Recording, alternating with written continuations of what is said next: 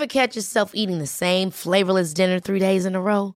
Dreaming of something better? Well, HelloFresh is your guilt free dream come true, baby. It's me, Gigi Palmer. Let's wake up those taste buds with hot, juicy pecan crusted chicken or garlic butter shrimp scampi. Mm. Hello Fresh. Stop dreaming of all the delicious possibilities and dig in at HelloFresh.com. Let's get this dinner party started. Ready to pop the question? The jewelers at BlueNile.com have got sparkle down to a science with beautiful lab grown diamonds worthy of your most brilliant moments. Their lab grown diamonds are independently graded and guaranteed identical to natural diamonds, and they're ready to ship to your door. Go to Bluenile.com and use promo code LISTEN to get $50 off your purchase of $500 or more. That's code LISTEN at Bluenile.com for $50 off. Bluenile.com code LISTEN. A lot can happen in three years, like a chatbot may be your new best friend. But what won't change? Needing health insurance. United Healthcare Tri Term Medical Plans, underwritten by Golden Rule Insurance Company, offer flexible, budget friendly coverage that lasts nearly three years in some states. Learn more at uh1.com.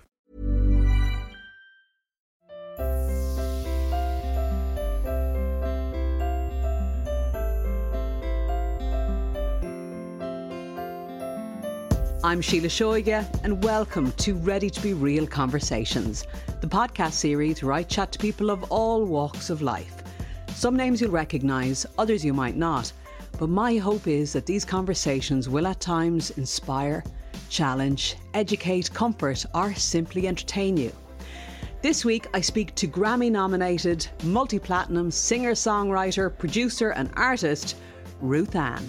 And it's not something when I go places I don't go look at my locker. I, ju- I just it's for me really, you know. Mm. It's just for me to have, and you know, I just it really it really has helped me um, with what I've been going through, especially as well with the excitement of of my rainbow baby and everything. It's like I kind of am like, you know, but but my little one is with us too. You know, I almost feel like, you know, my little one is helping Yeah. the rainbow baby, you know, in a way, like Yeah. still still a part of me. Ruth-Anne is engaged to Ollie and they live in London with their dog Ruby, who they adore.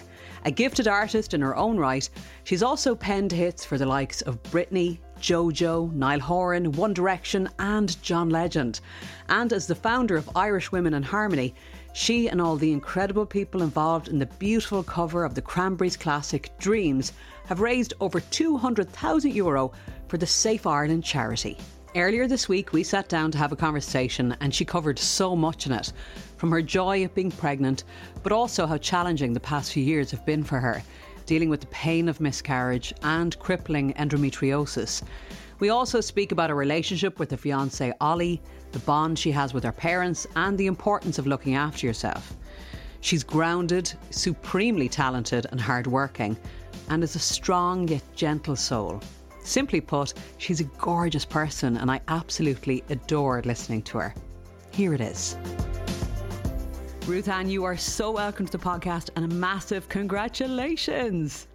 Thank you so much, and congratulations to you too. We're only a few weeks apart. I know, I think we're only about two weeks apart. I'm 18 weeks now. Oh, and I'm 16 weeks tomorrow. So Okay. go. And we're both having baby girls. yeah. Oh, I didn't know yours was a baby girl. Congratulations. Yes. Thank you. On Instagram, your gender reveal was one of the, the cutest and most love filled things I've ever seen. And it was just amazing to see all your friends and family together for this such a joyous occasion. It's so special. Well, I, you know, I wasn't sure if we'd even do a gender reveal, and it was mainly because everything with my fam- with our families has had to be on FaceTime. So telling them you're pregnant, you know, everything was on FaceTime. I hadn't seen my parents in seven months, and um, and then basically, uh, for, we re- my parents were then able to come over, um, because they they they came over uh, finally, and we decided why not do something finally in person with them and with our friends because the restrictions here had dropped and everything. So we were like able to have you know 15 people in the garden and we covid tested everyone and it was just really safe and it was just lovely to get to do something about the pregnancy in person Yeah. everything has been over zooms and facetimes And especially after the year we've had to have some good news. It's, it's Yeah. yeah, and something to celebrate. Brilliant. Yeah, it was honestly such a special day and such a special moment, and it was just amazing. And and you know, just to see everyone surprised, everyone was guessing. You know, everyone guesses what they think. A lot of people thought boy for us, but um, you know, then it was a girl. Everyone was just so excited, and it's my parents' first granddaughter because they have three nephews. I have three or three niece. Um, so they then now they have a granddaughter on the way, which is exciting. That is exactly the same in our house.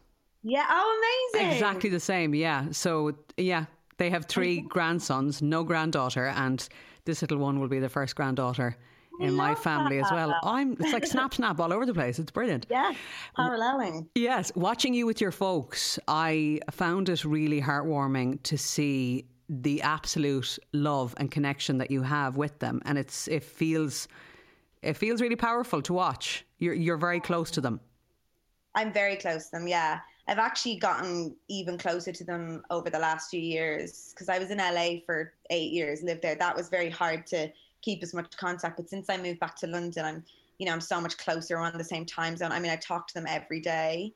Um, and especially during the pandemic and with COVID and everything, it just puts everything into perspective about how important like family is and friends are and you know your loved ones are. So, and with everything that I've gone through the last few years in my health, um, they've just really been there for me and been such a support and just been a rock. And so, yeah, I'm very, very close with my parents and I just love them like so much and just, yeah, very happy that I got to, that it was some happy news for our family, you know, in what's been a tough year for everybody. Yeah, and as you said, it hasn't been an easy road for you guys, as it is for a lot of people. As you know, as you know, you know, I've had my my own stuff as well, and and I think that's the way it is for a lot of people. It's not necessarily.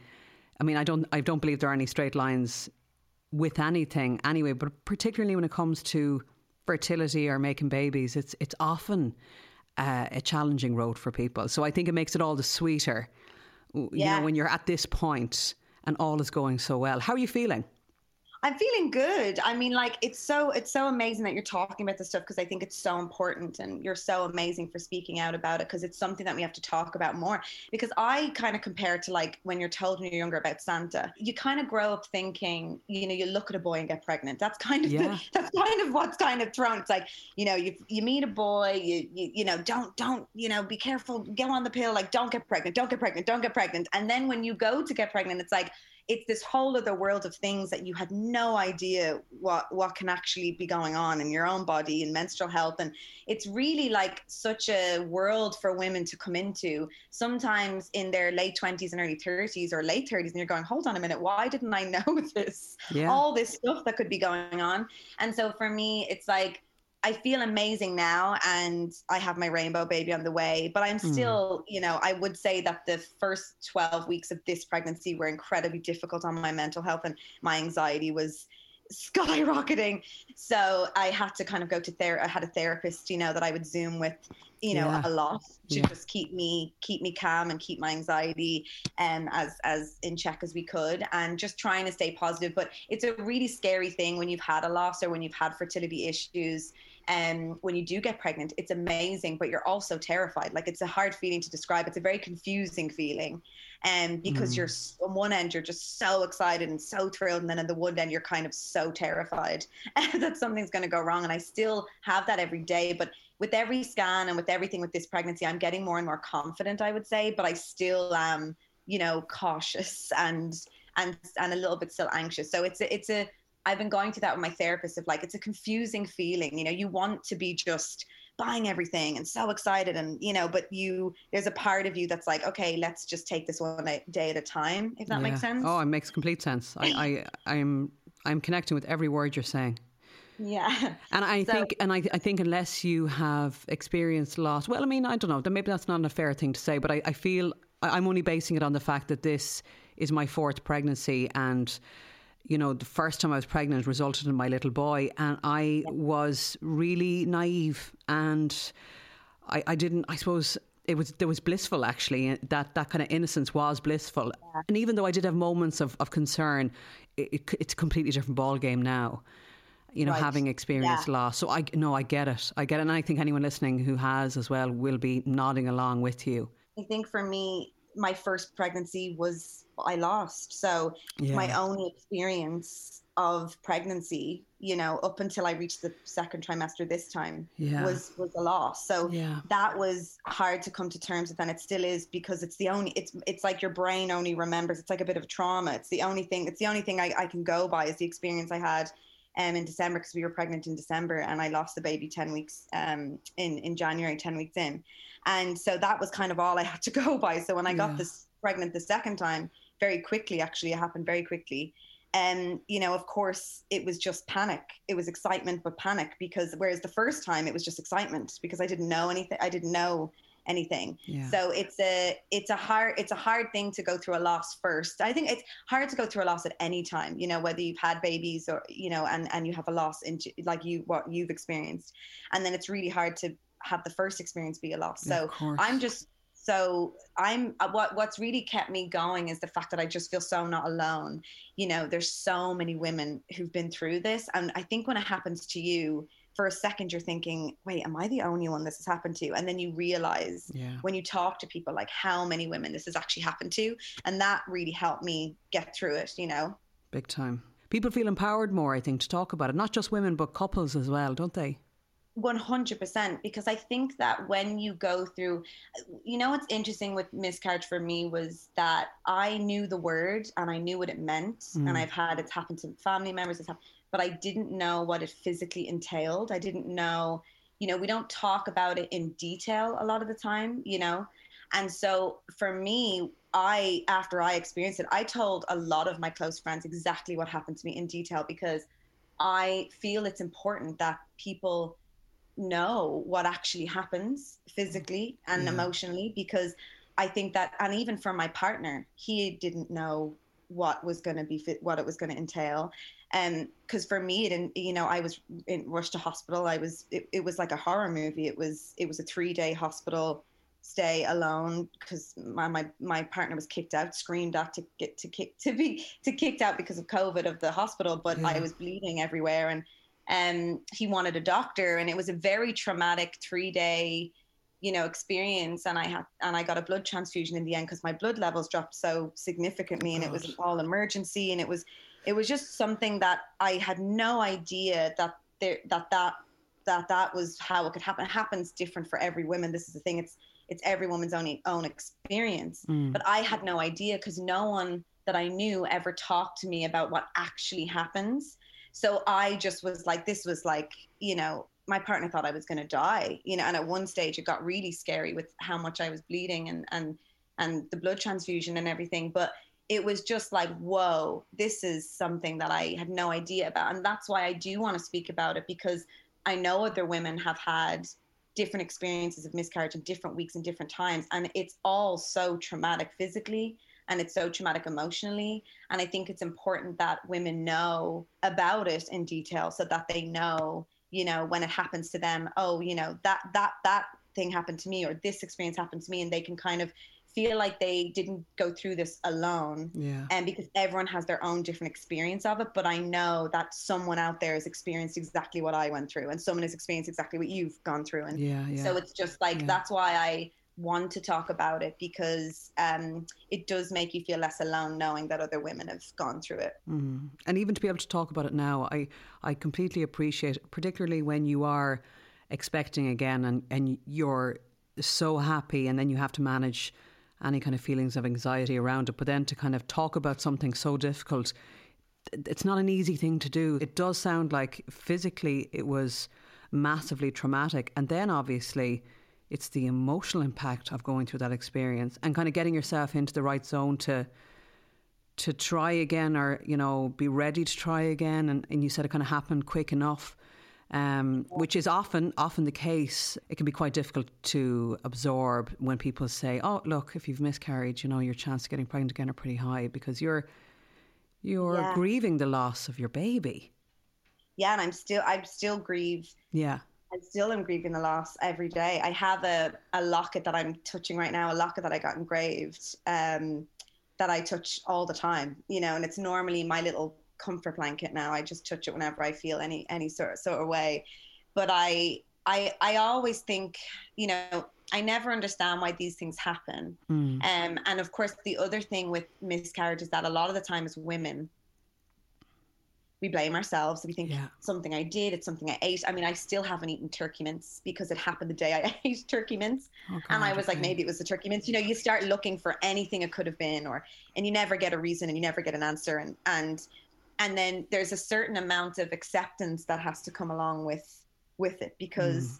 you know you're going to try again and and you have to you're still i'm still grieving and then there's a certain amount of acceptance that has to come and there's a certain amount of like you can't blame yourself for everything. you can't women always feel like it's something that we've done we fail. it's like this failure complex of like did i fail as as a woman you know and that's something that with me i really went through in therapy and and i'm the type of person that i'm a very determined person for me it was like that ba- you know my baby will always be my baby that you know and and part of me mm-hmm. and you know and the fact that i tried again so quickly um was more about me going you know i really want this and i want to have i want to have a family and i was re- i felt ready Yeah. I felt ready to try, and um, we're. I, I feel so blessed that it happened for us so quickly after.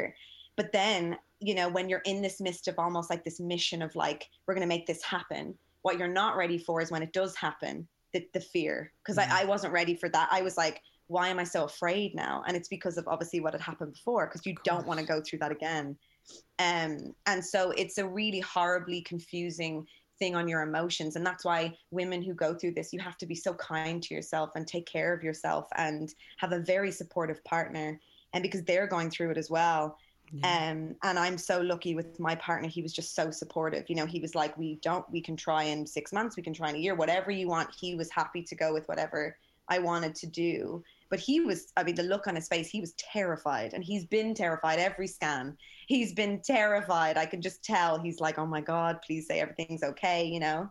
So it's just a very hard thing to go through but i'm so happy that we were able to to to, to get pregnant you know? And i think that what a lot of people don't realize is that having a baby is tr- is truly a miracle. Mhm. you know it really is a miracle. And i just am keeping positive that we'll have our miracle Yes. in another seven months Absolutely, absolutely. The locket you mentioned that um, that sounds that sounds really lovely. Is it is it something you got to mark your baby, or was it something Yeah. you always had? Okay, it was something I got right after um, it happened. Um, I wasn't sleeping great. I was having some night terrors and flashbacks, and um, I went through a lot in the hospital. By I was by myself um, for three days in hospital. I couldn't have any visitors or anything like that. So I went through a lot in hospital. And so when I got back, I was really having trouble sleeping, and uh, you know.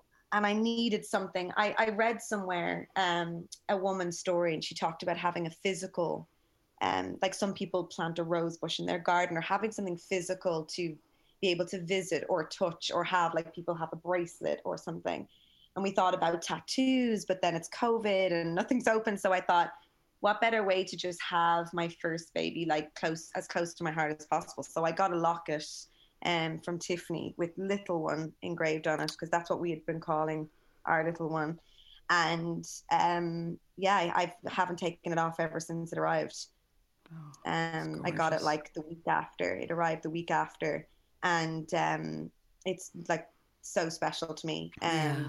And even my my fiance knows like if I'm touching it, he's like, you know, if an emotional song comes on, or you know, if we if you know the things you get triggered by, I'll be t- I'll be touching it, gal- you know, galore, and he's going, he'll just put his arm around me, or it's just a little point of physical remembrance, I think, and it really helps me through actually um, anything that when I'm feeling that way. Um, it makes me feel like I'm close to, to to the baby that I lost, yeah, that's gorgeous. and it's not something when I go places I don't go look at my locket. I, ju- I just it's for me really, you know. Mm. It's just for me to have, and you know, I just it really it really has helped me um, with what I've been going through, especially as well with the excitement of of my rainbow baby and everything. It's like I kind of am like, you know, but but my little one is with us too. You know, I almost feel like, you know, my little one is helping Yeah. the rainbow baby. You know, in a way, like Yeah. still still a part of me. So Absolutely. um, yeah, it just really helps. Yes. So Ollie and yourself are very much a team. Any anytime I've ever heard you speak about him, it sounds like you are very much kindred spirits. You're you're quite similar. Yeah, we're he is my best friend. I think I think first and foremost, like we're best friends. And I, I yeah. always heard that when I was younger. You know, you're growing up and you're dating you know, you're dating all the bad boys and you're getting your heart broken and and there's there's never been that foundation for me that I have with Ollie and we're just best friends and and he knows me, you know, sometimes better than I know myself, and I know him the same. And we've been through a lot together for yeah. the amount of time we've been together because right after I met Ollie was when I started going through my endometriosis struggle. So, and he's younger than me. He's nine years younger than me. So he's really had to come to terms with a lot. And mm. I, throughout the time we've been together, I'm like, I think you should just break up with me because this is just way too much baggage for some for someone your age. He's 26, and I'm like, listen, babe, you know, you could be with someone way easier because I've had all these health issues. But he's been with me every step of the way, and I you know i don't when when you think of having children you think of starting a life with someone you truly need a partner that would be as uh, no one i've been with in the past would have stayed you know and supported yeah. me like he has. Um, and so it's just we're just and it's brought us even closer actually so much closer everything we've been through. Um, and he he really is my rock. And it goes to show as well that age for a lot of people is no indicator of maturity. You can have you could have a guy like in his forties that may not be able or wouldn't have the emotional maturity to deal with what you guys were were you know faced with as a couple. But then you have Ollie, who is, as you said, 26, but he's he's just he's there for it. He's solid. He's able. He's an old soul. I think he, you know, even my parents would say he's just an old soul. He has a, a very mature. I mean, he's 26 in a lot of ways, but then he has this other side that's just very nurturing, caring, very supportive older soul is all I can describe. And uh, because when I started dating him, all my friends were like, "Oh, he's way too young. It's never gonna last. He'll be off with the next one he finds." And then when they met him, within like ten minutes, they were like, "Oh no, I get it. He's not. He's not his age. He's older." So I think I'm just lucky in that way that I found someone that kind of is young at heart because I'm a bit like that as well. I'm a bit bit of a big kid at heart, but has just that old soul, and I think that's why we we uh, bond so well and we love music we've so much of the same interests as well but um, yeah, he's really been there for me through what's been actually like a tough few, few years health wise. Yeah, let's talk about that because, you know, endometriosis is something that a lot of women struggle with, but not a lot of women are comfortable speaking about openly. So again, I I admire you massively for using your voice to normalize the the conversation around it, oh, which is so important it's so important. I mean, the minute that I got my diagnosis, and I mean, it, it was just it was no brainer. I was like, I'm speaking about this because, yeah, and I want to get educated. I mean, I'm ta- I, I have several you know discussions going on with people in in in in the in Ireland, senators, and with the education system because I want uh, menstrual health educated in schools. It's something that you know, music is obviously what I kind of am known for in a way, but this is my passion now. This is a purpose that I feel like it's happened to me for a reason because I will I have no problem talking about it and it's because mm. it, it's too important not to.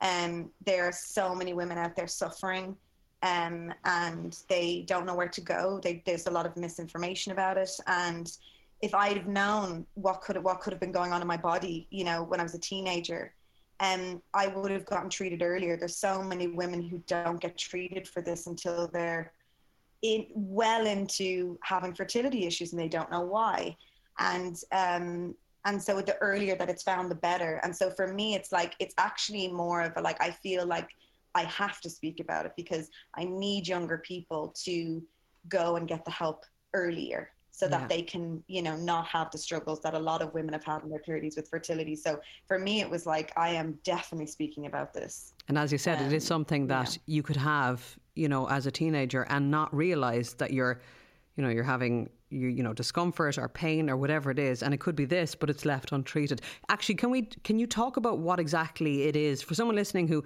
may have heard the term but doesn't really know what what what is it? Basically endometriosis is like the lining of the endometrium endometrium and the lining of the womb basically starts implanting in places that it shouldn't be. Yeah so it starts implant and it can implant on. It's basically lesions that kind of um, cysts kind of things that implant on different organs in the body, and it can actually be found. A lot of people think with endometriosis that it's only on the reproductive organs in a woman, but it actually can be found everywhere. It's been found on the brain in some women. It's been found on the lungs. And for me, it was my bowel, my bladder, and my pelvis mostly. And um, so it really can attach to any organ in the body. And what happens is, um, it's every month with a woman's cycle, and this is where the reproductive part comes in.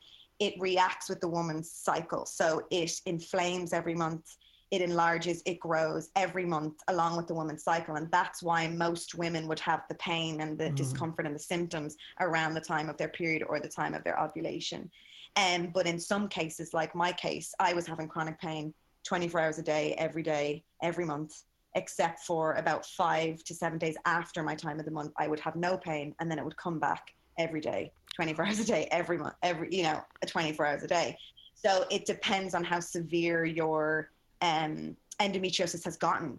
And mine had gotten so severe um, that it was, you know, that there was nothing that could suppress it. There was, it was just getting out of control.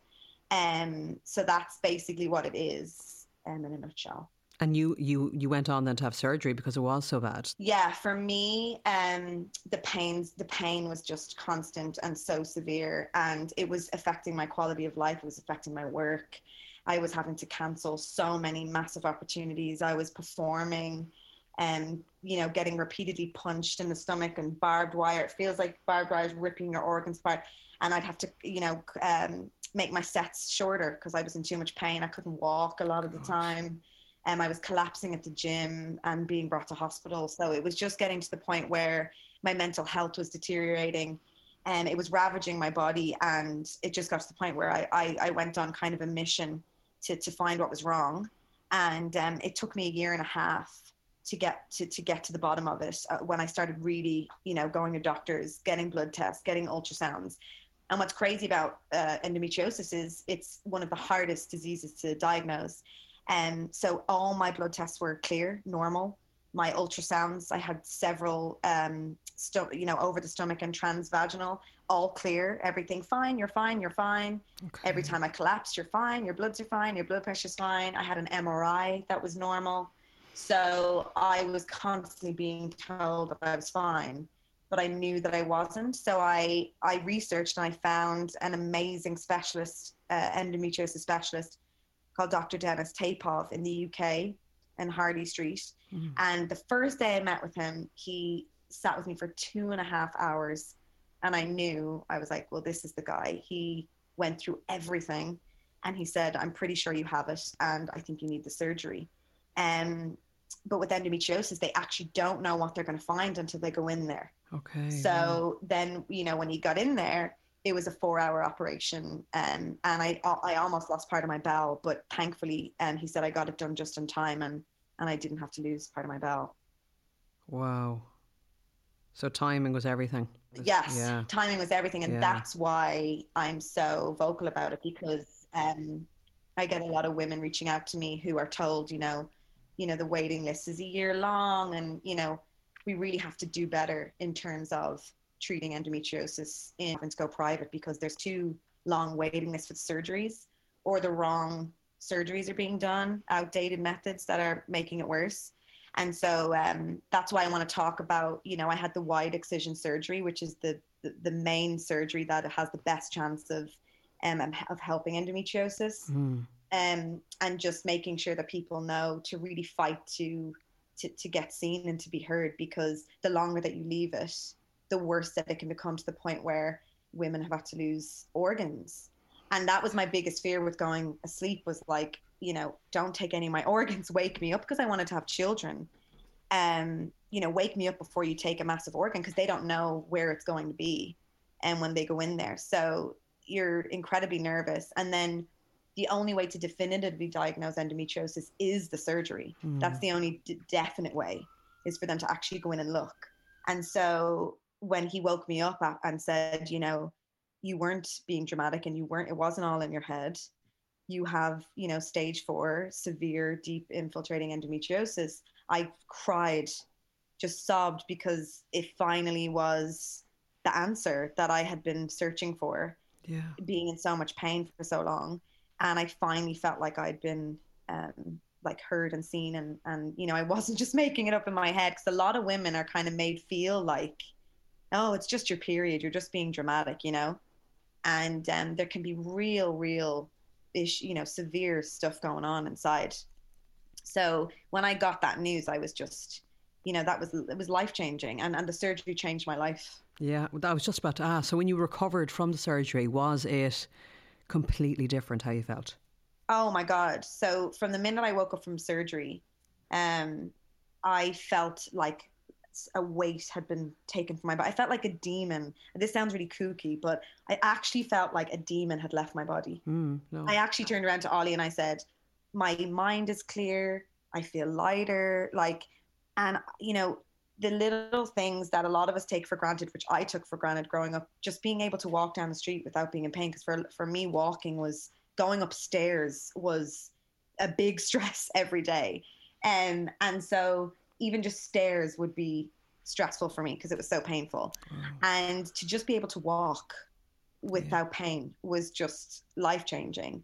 I almost had forgotten what it was like to not have pain when I walked. So it was just like walking without pain, being able to see friends without being, because the fatigue with endometriosis is something as well that sometimes gets overlooked. Like you're just chronically fatigued. There's nothing that takes the tiredness away. You can nap, you can rest. You're just constantly fatigued. So everything becomes like the biggest thing. So even just being around friends was exhausting or going and doing normal things. And um, so being able to do that again was just, I mean, he, he saved my life. You know, I, you know, he's now my like best friend. My doctor mm. is my doctor. I go from for everything. He's oh. like, you ah. know, I'm like mainly just gynecology. I'm like, listen, I have a sore throat. What's going on? We're like besties now. He's the only one I trust. He's the only one I trust. I love it. Yeah. Well. Yeah. The only thing with me was, and this is the thing with endometriosis is that it really does wreak havoc on your entire. It's it's a full body disease. So it's not. I'm not out of the woods completely. Mm. Um during that I have um, adenomyosis, which is the sister disease to endometriosis, which means that the endometriosis is inside the uterus. It's untreatable. It's not something that can be treated, and it's something where it would be hysterectomy. Now, because I wanted to have children. You should celebrate yourself every day, but some days you should celebrate with jewelry. Whether you want to commemorate an unforgettable moment or just bring some added sparkle to your collection. Blue Nile can offer you expert guidance and a wide assortment of jewelry of the highest quality at the best price. Go to BlueNile.com today and experience the ease and convenience of shopping Blue Nile, the original online jeweler since 1999. That's BlueNile.com. BlueNile.com.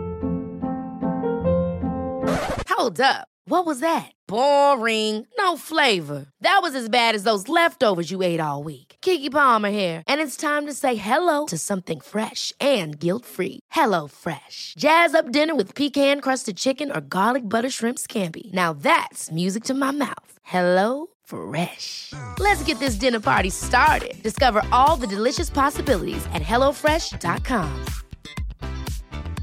Mom deserves the best, and there's no better place to shop for Mother's Day than Whole Foods Market. They're your destination for unbeatable savings, from premium gifts to show-stopping flowers and irresistible desserts. Start by saving 33% with Prime on all body care and candles. Then get a 15-stem bunch of tulips for just $9.99 each with Prime. Round out Mom's menu with festive rosé, irresistible berry chantilly cake, and more special treats. Come celebrate Mother's Day at Whole Foods Market he obviously woke me up and was like, I would never take your uterus without asking. And he mm. said it can be challenging to carry children, but it's possible. And so he just told me to keep positive and um, but that he said that if I did have any symptoms, that would be from the adenomyosis. So I still, when I was getting my, my time of the month back, would have certain symptoms um, that seem like it's endometriosis, but it would be the adenomyosis that I have to deal with. Um, but I can take a few days out of the month versus you know the whole month of pain so it's nowhere near what it was before. And i also have hypothyroidism which is a thyroid uh, uh, problem Condition, yeah. that that is also heavily linked with endometriosis. Mm. so um, it kind of destroy it kind of wreaks havoc on your whole body. And that's why i would say anyone who is out there you know, who thinks they have endometriosis, like get your thyroids checked, you know, get your whole body checked because it can kind of um, go after other things. So it's, I've had to kind of completely change my lifestyle after my surgery as well, which was a big thing. Yeah, and hypothyroidism is it's having an underactive thyroid. So I would imagine you're probably on medication for that too, are you? Yes, yes. I'm on supplements. Yeah. I'm on natural supplements um, Great. versus medication, um, and they've been amazing for me. Brilliant. And there is other things like with endometriosis and with because because women have been asking me, you know, how does it affect your fertility? And it can affect your fertility um, it really depends where your endometriosis is mm. um, in your body. Um, and it depends on a lot of factors. And that's why it's so important that you have someone, a doctor that understands your endometriosis and really will take it seriously and treat it and help you. Because when you do want to have children, you want to have it under, you know, under control. Um, but having said that as well, there's lots of women who've had children that have endometriosis and didn't even know they had it. Yeah. And um, so it's kind of one of them things that it's case by case and it's not my story will be very different to someone else's story. But for me, especially after I had my loss this year, I met with an amazing wellness doctor um, from Rejuve Wellness, Dr. Simone, and mm. she's helped lots of couples with fertility and she uh, has hypothyroidism as well and knows all about endometriosis and she put me on this kind of pillar of wellness seven pillars of wellness plan lifestyle plan. And i do believe it's a big part of how we got pregnant again um, naturally because it was just um, cutting out certain foods um, having supplements for my thyroid. Finally i'd never had supplements before and going to acupuncture. It was like a whole nutrition mindfulness meditating everything thing. And it, it really got my body i feel like in the right place. I don't know. I mean we'll never know.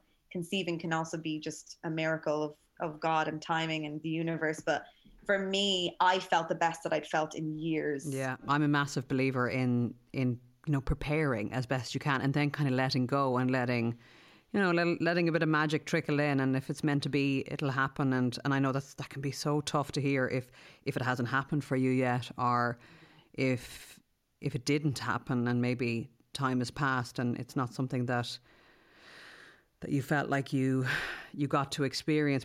But I'm I am a big believer in kind of ticking boxes and, and looking at not just the physical, but as you said, the mental meditation or whatever it is that works for you that relaxes yeah. the mind and that mind body connection. It is so so powerful. Yeah, I totally agree. And just just on that, what what I what really was good for me was it distracted me. Like it because I was doing this it gave you for focus, my body. Yeah, like it, yeah. It instead of me thinking you know, because the stress on your body and the pressure that you can put on yourself as a woman, like we have to have a baby, we have to get it, we have to get pregnant, we have to get pregnant, you know, that stress that can put your body in, you know, really for me, when I did this, this kind of seven pill- pillars of wellness thing, it was a distraction of me doing all the things without putting this pressure on myself, if that makes sense, because I was yeah. doing them not, I wasn't doing it like to have a baby. I was doing it to feel better. I was doing it for myself. I was doing it to have my health, to get my health in in the best place it could. And then we could we could think about that. So it, in a way, it was a really good distraction for me because it was like, okay, it's like if you go to Pilates every week or you have your walk every day. It's something for you that you're doing for you that then in turn, I believe helps with just you feeling better and happier in your life, and which then I think attracts the things that you want in your life. And I don't just mean fertility, but just anything, you know, I think when you really look at yourself and take care of yourself, um, I think that that really helps in general just to be happier, a happier and healthier person. I agree completely. Just going back to the endometriosis for a second. So, with yeah. surgery, it's the only way to actually really and truly know if you have it or not. But there are other ways of managing the symptoms as well, as in, you know, you mentioned it there about, you know, inflammation and yes. and certain foods or triggers that that would make the symptoms worse. So do you still have to manage? I mean, I suppose they're wrapped up in what you were doing anyway to help you yeah. conceive. Um, but do you know oh, yeah. kind of certain things that are, are just no good for you? Yeah, I think um, I really had to come to terms with the fact that, you know, when you have a chronic disease or when you have any type of autoimmune, you know, issue, a lot of that can be linked to um, your gut and inflammation and foods and what we're putting into our body. And it was something that I think I had to come to terms with because I think when you grow up in Ireland, it's very like, ah, you know, don't be not be eating your gluten and your red meat. And, you know, my mom and dad would be like, Anna, Anna, you need your red meat and, you know, all that kind of stuff. But when you, when I started really doing the research and reading the books on endometriosis and everything like that, I mean, and the top doctors in the world, they really were saying the same thing, mm. which is a lot of the time, you know, it might not cure it, but it will help the symptoms and it will help with the inflammation. And a lot of the issues with chronic diseases like endometriosis, inflammation basically does not help. It doesn't help the case. And so for me, I read a lot of books about you know the fact that endometriosis is really linked with celiac and you know gluten and how gluten can really be not good for inflammation and so cutting out being gluten free um, or being gluten gentle, as my baby doctor likes to call it now, because during the first trimester, I definitely was needing some bread and chips. Yeah. she was like, well, gluten gentle um, for now, but like gluten free, um, being mostly dairy free, other than like goat's milk and stuff, and you know drinking um, just substituting like gluten free pasta or almond milk or oat milk instead of you know full dairy milk, or and being and refined sugar free. Yeah. Um, so just kind of getting my sugar from fruits and stuff, and it's really hard. And I've struggled. I you know I had my surgery at the end of 2019 you know, did really well for a while. I was like, yeah, I'm gluten free, whatever. Then the pandemic hit and I was like, pass me the food. Yeah. And then, um, you know, when we had our loss, that was when I really was like, okay, you know what? I have this chronic disease. It's not going to go away.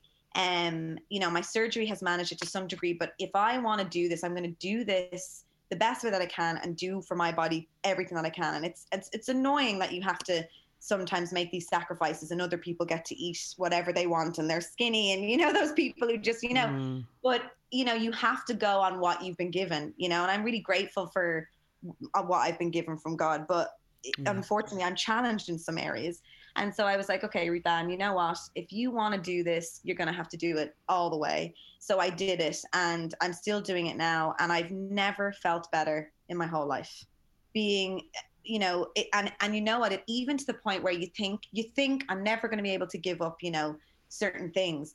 But when you know what they do to your body and you experience what they do to your body and, and the inflammation they cause and how crap you feel and t- you can live without it because when you feel good, you're like, you know what? I actually don't even want that. Yes. I don't want to feel bad, you know? And also, I suppose your why was so powerful. You wanted to be a mom. So yeah. when you know that that's the driving force as well, I'm you're just you're going to do whatever it takes, I suppose, to give yourself the best the best chance.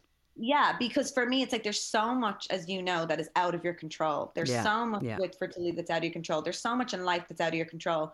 So for me, it got to the point of like, well, what can I control? Mm. I can control what I'm putting in my body. I can control, you know, how I'm looking after my mind, going to acupuncture, and I I can put these things in place and make a routine for myself you know that suits me and everyone will have their own version of this you know and what suits me and what I can do and I just did it all the way and and my fiance did it with me as well he was again you know we're going to do it together um, and and he had a plan that was tailored for him and so we kind of had our own plans that were tailored for us specifically. And that's why I never say to people, I would never say to someone, you need to go gluten free. I would say, you need to talk to your doctor or mm. your nutritionist or whatever, and you need to get a plan that works for you because it's not going to, you know, w- one diet doesn't just work for all, you know? Yeah. So it's like, and for me, I'm not a dieter. I'm not, I'm not a dieter like that. Um, I'm more like, what is the best foods for my specific case, my body? You know, what will what will be medicine for me, what will be poison, and trying to cut out as much of the poison as possible.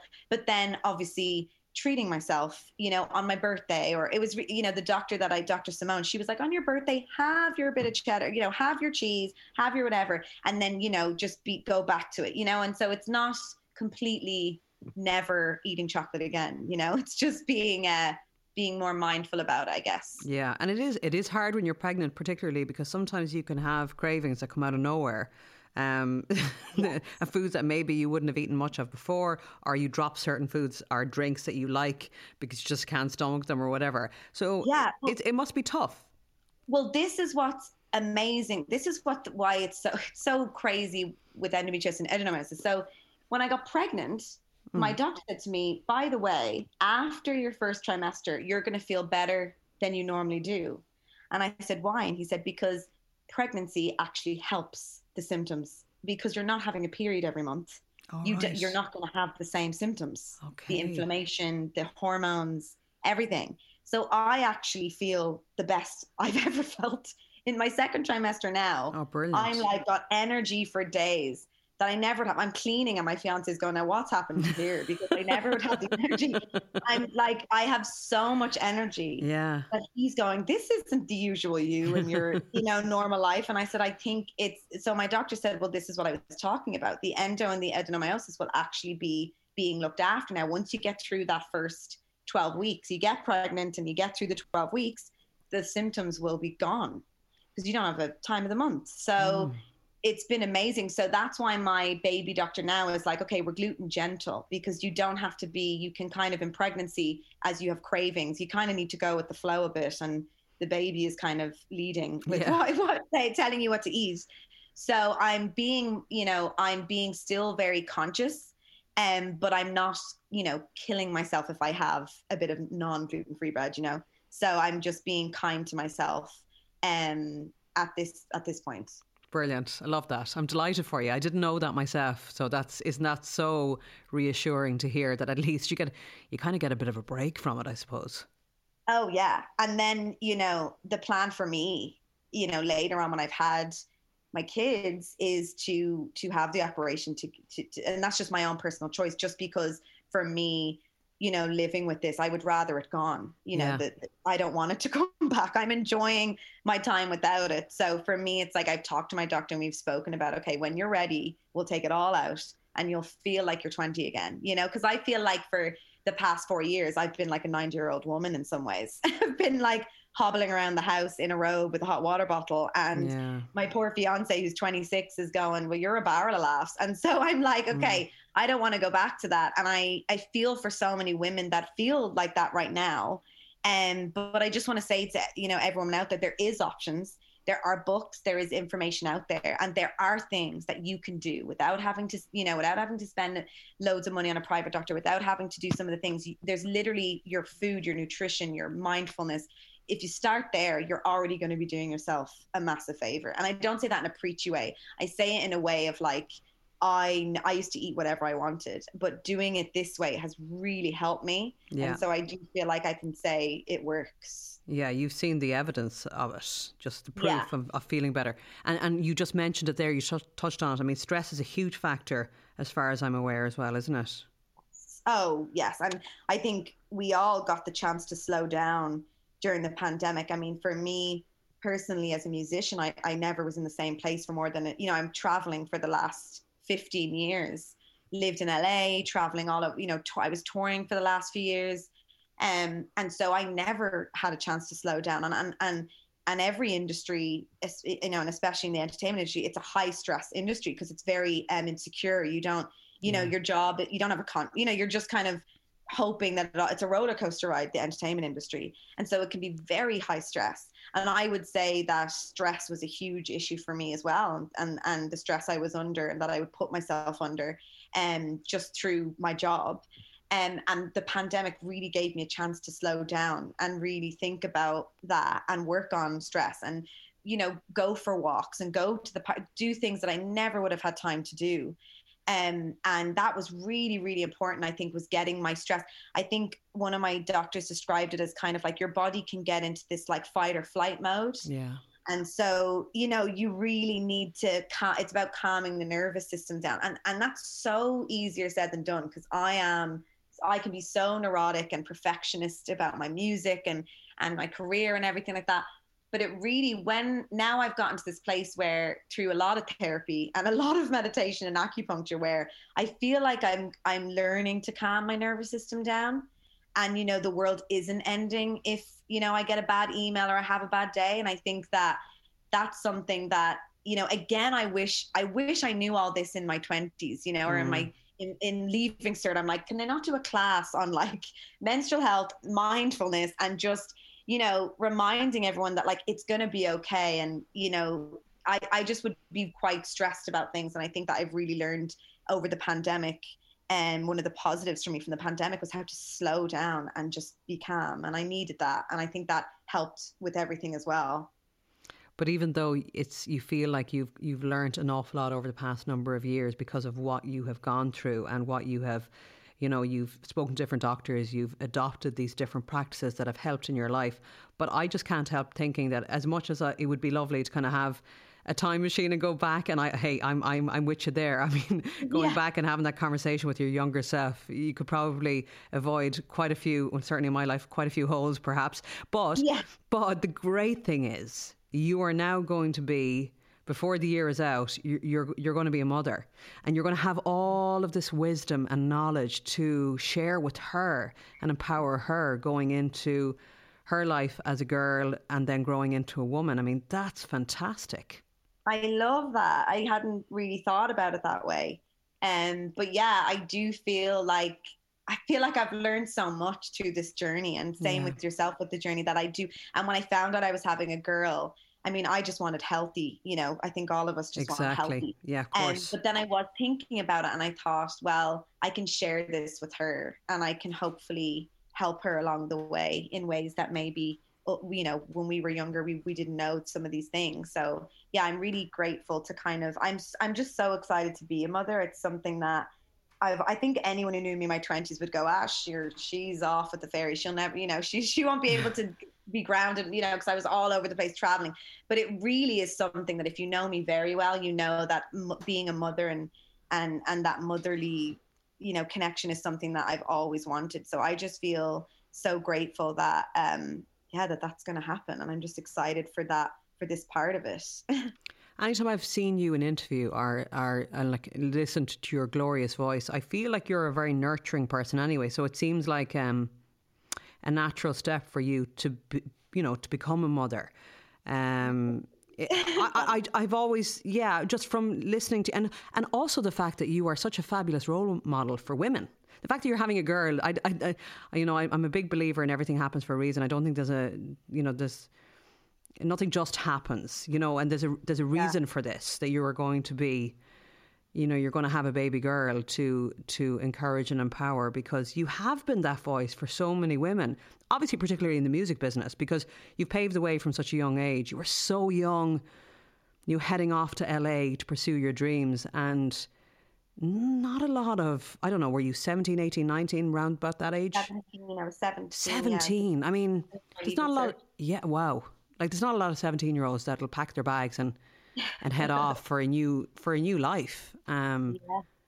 i mean that is where did that come from was that something that you always had from a young age or were you did your parents always encourage you to be your own person yeah my parents are my mom is super strong my dad had an accident when I was eight. Um, she jumped in to save a boy during one of the really bad floods. Um, and he almost drowned himself, and we almost lost my dad. Oh. And from that, my mom kind of became the very strong. You know, my dad was very sick after that. He had to quit his job. He had a lot of mental health issues, um, post traumatic stress disorder, everything like that from the drown from the drowning incident. And so I think I watched my mom really take charge of the household and look after my dad, who was very sick at the time. Um, and I think having that strong, because I have two sisters, two older sisters, we're all quite like that. You know, we're very, mm. my mom really taught us, I think, how to lead and how to, you know, she kind of became that role in a way. And I think so. I think without even knowing it at the time, I had a very strong role model of of, of a mother who had who had been a stay at home mom, now have to go back to work be the provider in the family, look after a sick husband, mm. um, and and three children. And I think that that probably was instilled in me from just watching her without me knowing it at the time. And she was, to me, when I was younger, it was like, oh, she was a strict one. She was the one I couldn't, you know, butter up. You know, I'd go to my dad and I'm, you oh, know, dad, you know. And yeah. so we did, we probably didn't get on as much in that time, but in that time, I would have probably learned so much from her because a lot of the qualities that now people say about me, I'm like, oh, I had to have gotten that from watching my mom be so strong. So for yes. me, the other thing about my parents that I loved was they never, they weren't those pushy parents. They weren't pushy, like push me to the front, anything. Everything came from me being like, oh, I really love writing songs, you know, and they gave me, they had a crappy microphone and a little two tape and it was like, well, go, go write them. Like, go write another one and I play them and they go, oh, that's amazing. Go write another one. It was a very like encouraging without being like, you need to write this song and sit down for five hours. They kind of like let me lead with my passions. But anything I was really passionate about, they absolutely broke their backs to try and help encourage me to to do. So when they didn't have money or anything, they just tried their best to to to have me be able to practice my passions in a way. And so um, you know, they really encouraged me without being pushy. And, you know, they knew when you if you talk to them now, they knew that like I was gonna do this. You know, it was like we had an agreement that I did my leaving cert, that like I wouldn't leave school and I would do my leaving cert. That was my mum's only like, I want you to have your education. And then they knew that I wanted to go off and, and make and be in, and just work in music. And I think that for a lot of parents at 17, you know, seeing their 17 year old go to LA would have been very scary. But they always had this like belief in me that I think at times I didn't even have in myself, you know. And I would call them from LA and go, "Oh, I've no money. I'm gonna have to get the boat home." And they'd go, "No, you're gonna do it. Just stick it out. You, you know, believe in yourself." And so they had this belief in me that I think just like really helped me, um, to to push through, um, and so yeah, they were very supportive parents. I, I, you know what? I'm listening to you here going, I'm imagining you as 17, you know, going on the plane on your own. And I thought, I thought me going on the bus from Galway to Dublin at 19 was a big deal. I was like, Jesus, this is really grown up. Really, really grown up. But like a whole, you know, a, a different continent going across the world on your, did you fly on your own? No, I didn't fly on my own. No, they wouldn't. They definitely wouldn't have allowed that. Um, okay. they, I I met a manager at the time who was Irish, and he was managing Mark and Danny from the Script, who were over there. So he spent about three months getting to know my family with his family. Ah, okay. And, you know, letting them know, you know, because my parents were definitely protective of me, and especially when you think of the music industry, it's like they, you know, they would have been. I think my mom would have been. Her nerves would have been gone if I went on my own. So I actually went over with them because he, the manager at the time, had a management office out there and a, an apartment and everything. So I was with him and his family. I was on my own in the sense of I'd never been to America. I'd never, you know, I'd never really traveled. We didn't have the money really to travel. So I wasn't very traveled yeah. in any way. And I was quite a young 17 year old, I would say. Very, I wasn't, you know, I was very young in that way. And so I definitely learned a lot being out there and got a lot of independence being out there um, and saw a lot. And as a woman being in the music industry, why I'm so um, why I, why I really want to help the women of Ireland in music is just because being a woman in the music industry is tough. It's it's can be a boys' club, and so I yeah. experienced a lot of that in LA, um, and it's something that I'm trying to to help break down. You know, them them them barriers, the boy club barriers, and stuff like that, and just you know be respected for our talent instead of it anything to do with our gender and everything like that so i think that comes from just my years in la being in some of them misogynistic situations and wanting to change that for the future for the upcoming little girls that are in their bedroom right now you know with dreams yes yeah I know you've worked so hard, and but you know, whenever we hear about you, it's always the kind of the highlights and it's the the huge achievements because they are they're massive. They're massive achievements. You're an artist in your own right with the most glorious voice, but you've also written songs for, I mean, musical legends. And uh, without me actually saying it, can you just like name a few of the songs that people will know, but they might not know that you've written the song? Um, oh, I hate this because I feel like a brag, but um, I'll tell you some. Yeah, some people might know them, but um, I did a lot of Niall Horan's first record, so "Slow Hands" would have been the big hit from that one, and four other songs on that one. When um, I did his also his first single from his latest record, "Nice to Meet You," with him. Um, I did "Too Little Too Late" by JoJo.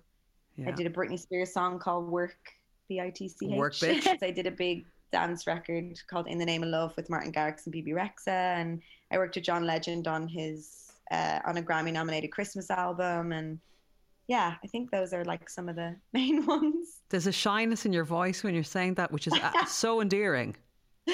No, I just don't like to, you know, name look like a name drop, but um I'll, it's always nice when I'm with friends because they'll sometimes do it for they'll just say it for me and then yeah. I don't sorry I should have done it for oh, you. no, you're fine.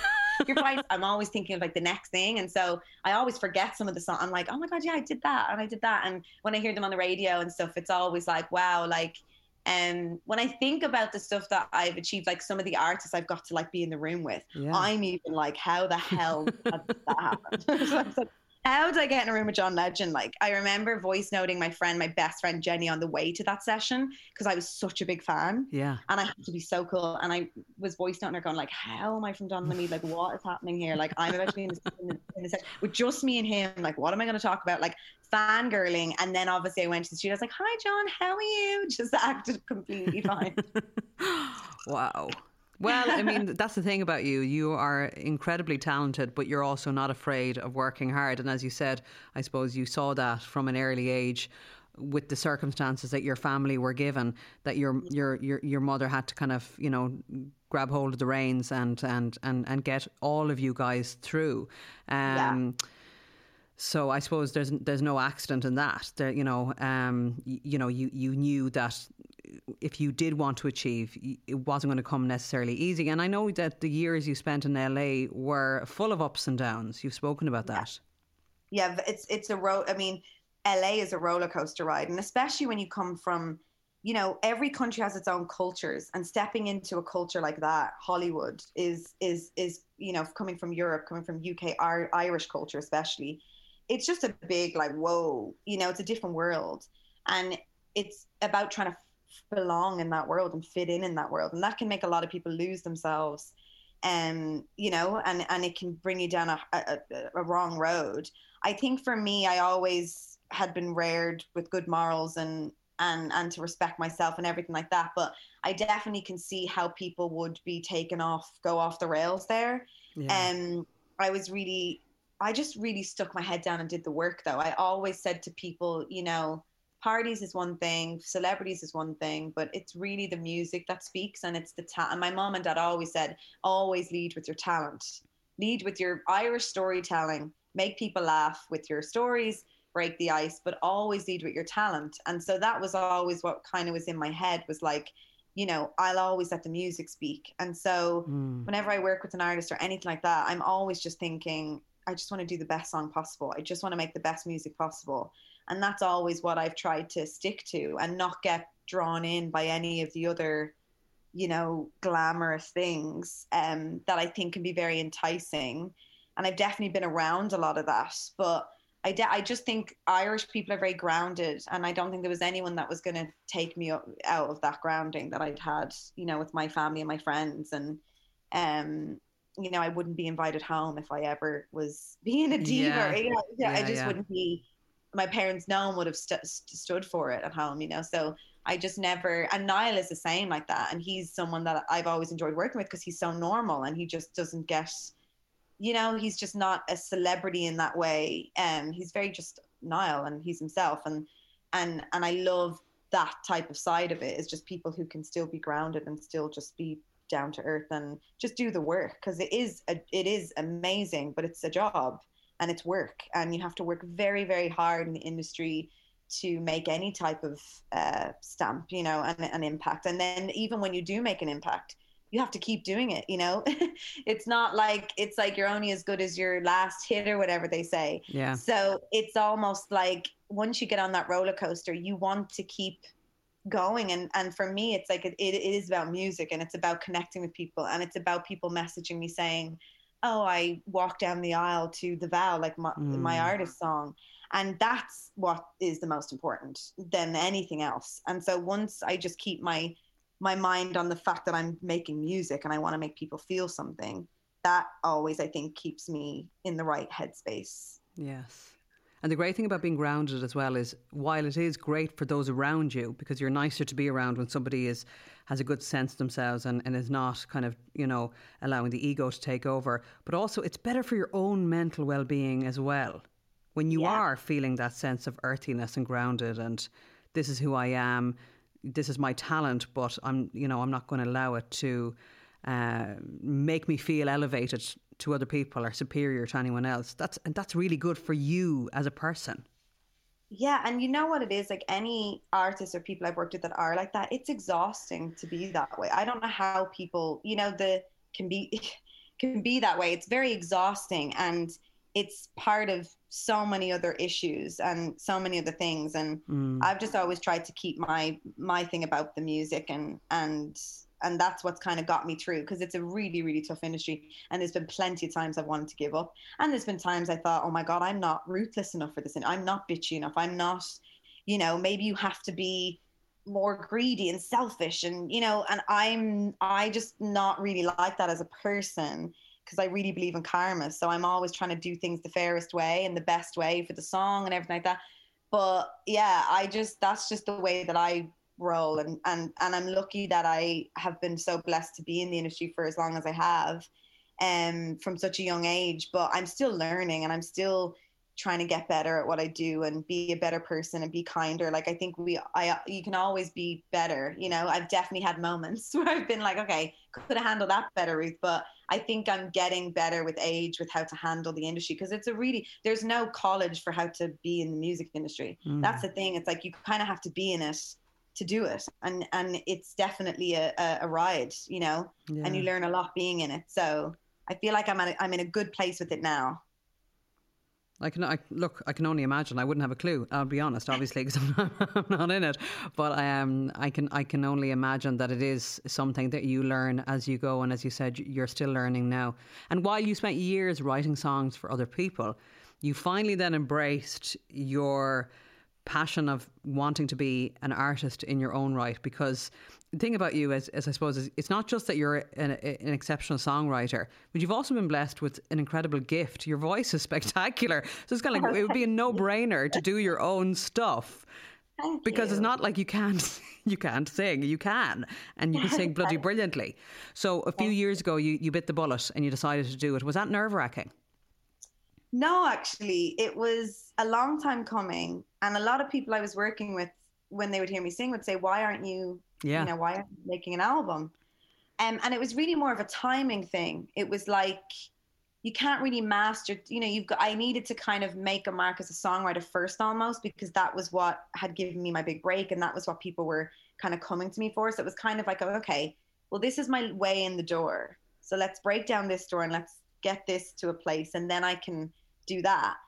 But for me, it's like it was. Ne- it's never been about fame or you know, because a lot of people be like, "Oh, you're stepping in front of the camera," and I'm like, it's not even really that for me. It's more just that I love to sing. It's Yeah. just it, for me, singing is my way of it's it's when I'm most comfortable actually is sit when I sing.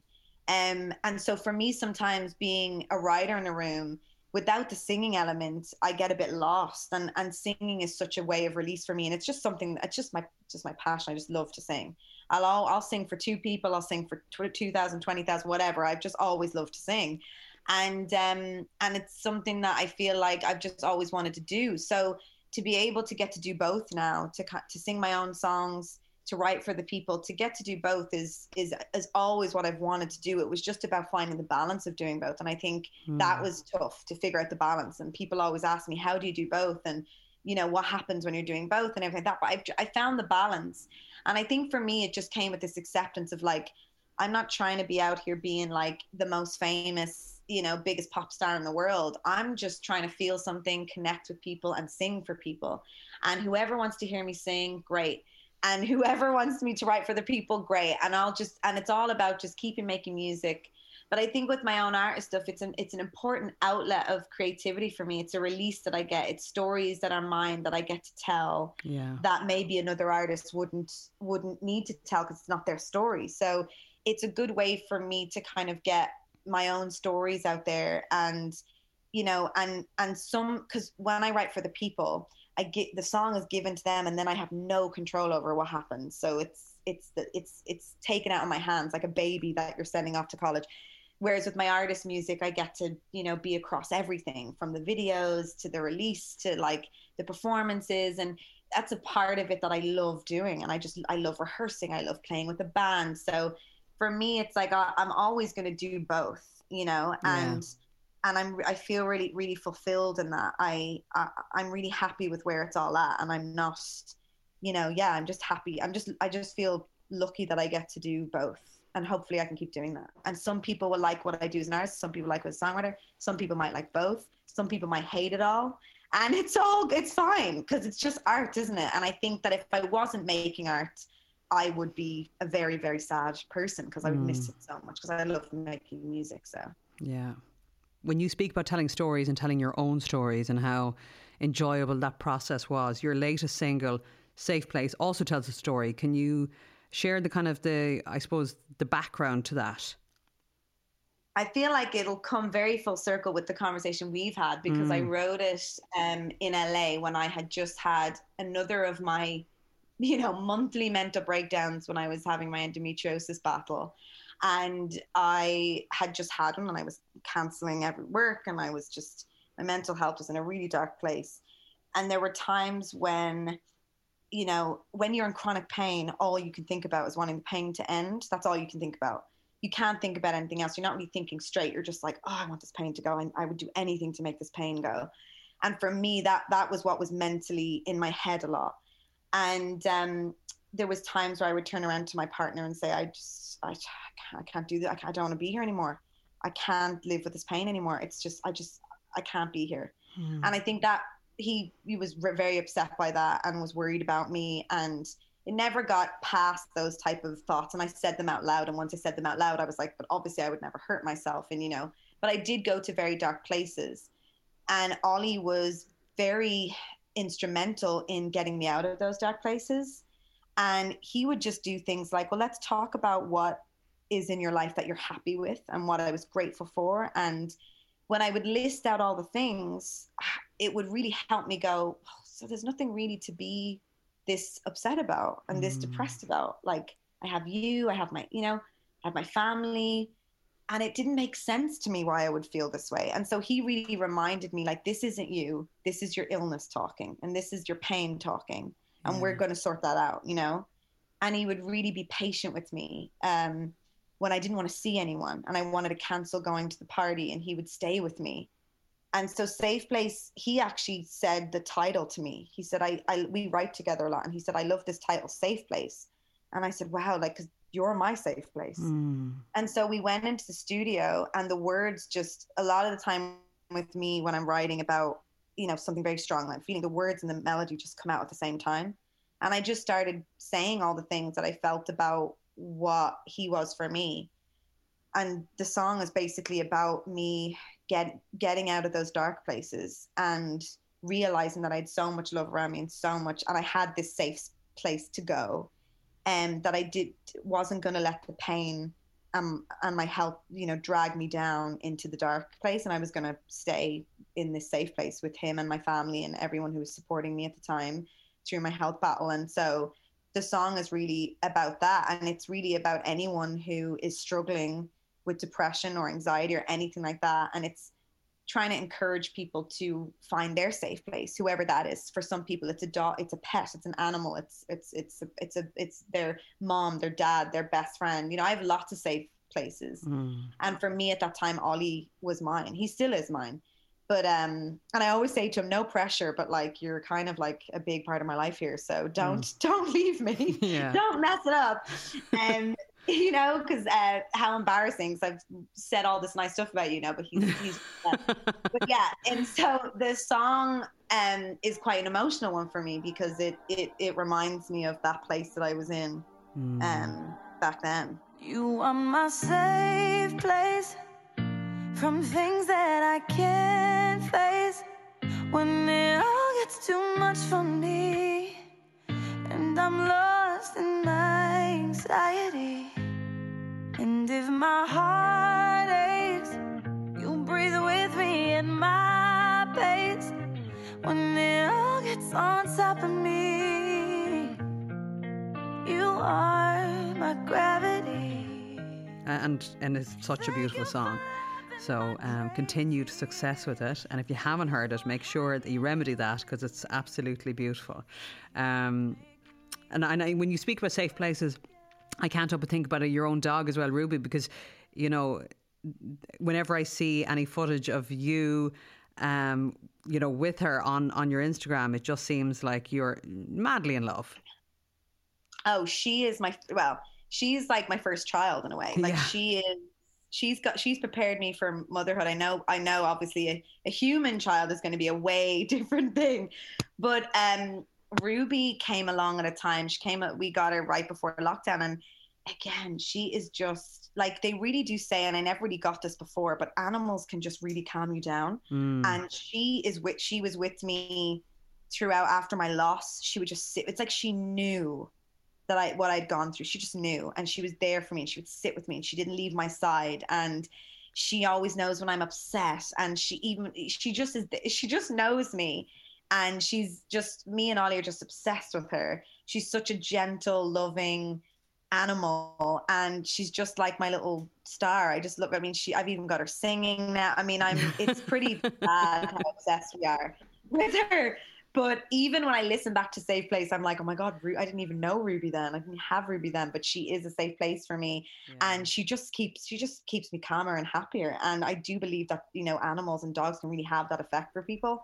And so, yeah, she's, she's another light in our lives. And even now, um, I think she can hear. I think dogs can hear the heartbeat because she she wants to lie near my stomach all the time, and it's just so. Oh, I'm just really excited for her and my baby to meet, so they can be little besties. Yeah. Oh my goodness, the cuteness of that.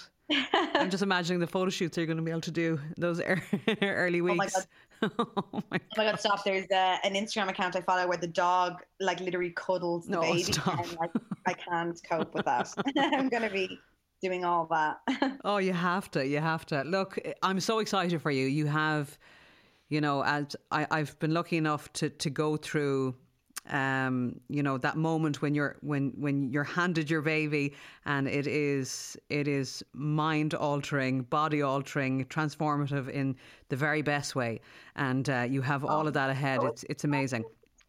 And I'm so excited for that moment. So this year and next year are massive years because you know you're, you're going to become parents before the end of 2021, and then next the year after 2022, you guys get married. Yeah, we we were meant to get married literally this Saturday. Wow. Um, but we moved it obviously because of COVID.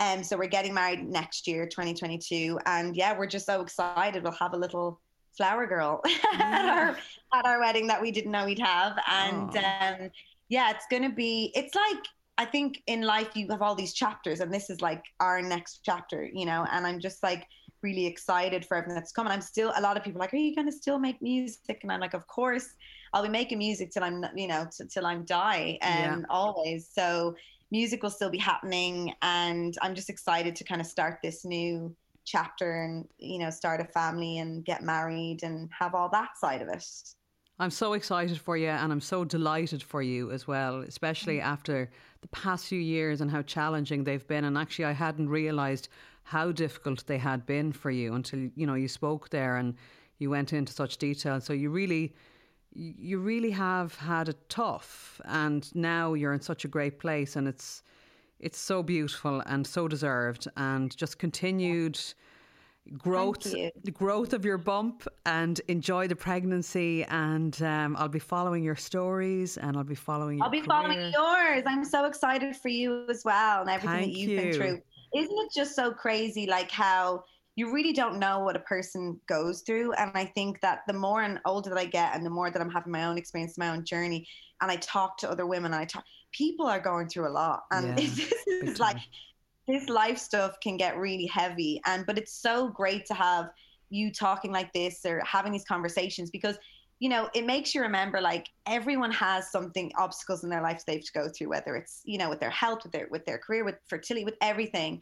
And so just everyone out there like you know you're not no one is exempt from the the tough things that can come our way and so it's just great to have that you're doing this podcast and talking to women like me and everything so that we can get get our stories out there and hopefully someone who's listening won't feel as alone in what they're going through. Thank you so much for saying that. And it is because of women and men like you who open up and talk about tough stuff that, that really does help everybody else. So I think collectively it's we're making a difference, you know, and that's not that's not an egotistical statement. I'm just saying that when we do talk about stuff that hasn't gone well and we make ourselves vulnerable, I personally find it massively comforting to know that not everybody has their shit together and not everybody's life is sunshine and flowers. And in fact, mm-hmm. I think very few people's lives are. I think it, I don't think we go through life without having a challenge in one way or another.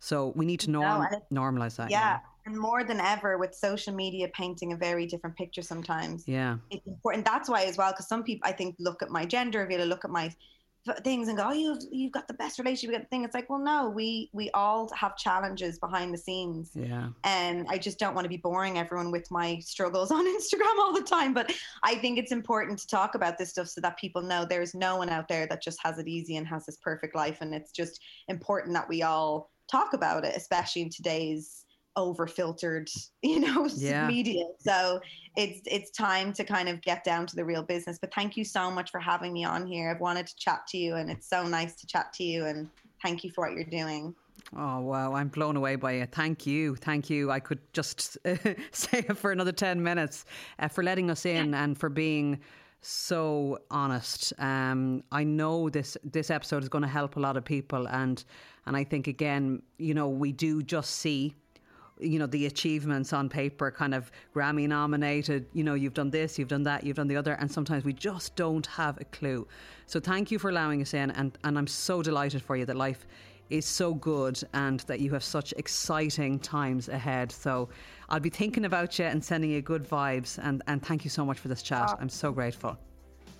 Thank you so much to you too. Really really enjoyed it. Thank you Ruth-Anne's new single, Safe Place, is out now, and to follow her on Instagram, you'll find her at This Is Ruth-Anne.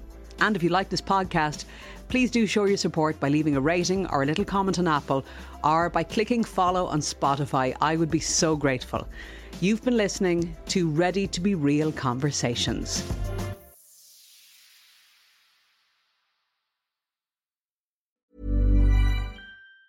Planning for your next trip?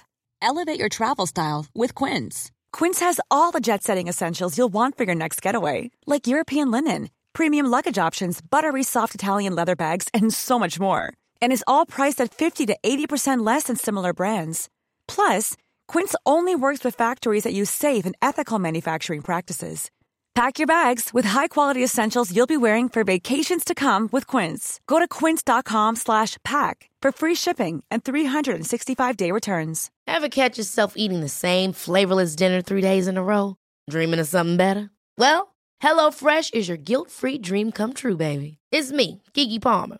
Let's wake up those taste buds with hot, juicy pecan-crusted chicken or garlic butter shrimp scampi.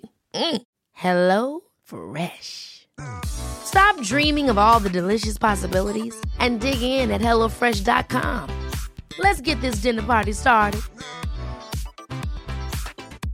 Mom deserves the best, and there's no better place to shop for Mother's Day than Whole Foods Market. They're your destination for unbeatable savings, from premium gifts to show-stopping flowers and irresistible desserts. Start by saving 33% with Prime on all body care and candles. Then get a 15-stem bunch of tulips for just $9.99 each with Prime. Round out Mom's menu with festive rosé, irresistible berry chantilly cake, and more special treats. Come celebrate Mother's Day at Whole Foods Market.